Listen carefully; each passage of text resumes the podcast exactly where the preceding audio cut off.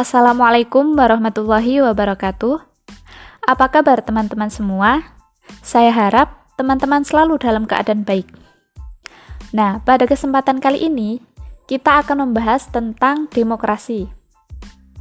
Indonesia adalah negara demokrasi.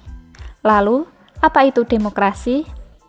Demokrasi adalah bagian dari sistem pemerintahan yang selalu melibatkan warga negaranya dalam mengambil keputusan pemerintahan. Keputusan tersebut berasal dari rakyat, oleh rakyat, dan untuk rakyat. Dalam demokrasi, rakyat adalah pemegang kekuasaan tertinggi di setiap keputusan pemerintahan. Contoh dari pelaksanaan demokrasi di Indonesia adalah pemilu yang telah lama diselenggarakan di Indonesia dengan sistem pemungutan suara terbanyak rakyat untuk memilih pemimpin negara. Menurut sejarah ataupun secara historis, perkembangan demokrasi di Indonesia terbagi menjadi empat periode, yaitu yang pertama adalah demokrasi parlementer, yang kedua adalah demokrasi terpimpin, yang ketiga demokrasi masa Orde Baru, dan yang keempat adalah demokrasi pasca Orde Baru.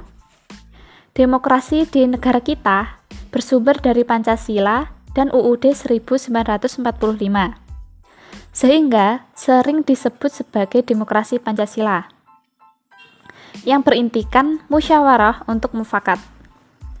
Perilaku yang dapat kita lakukan sebagai mahasiswa dalam upaya mendukung tegaknya nilai-nilai demokrasi di Indonesia yaitu yang pertama adalah mengambil keputusan dengan musyawarah terhadap hal-hal yang berkaitan dengan organisasi kampus.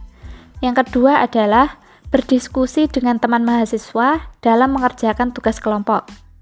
Dan yang ketiga adalah memberikan masukan kepada teman mahasiswa lain ketika dalam diskusi ataupun forum kelas.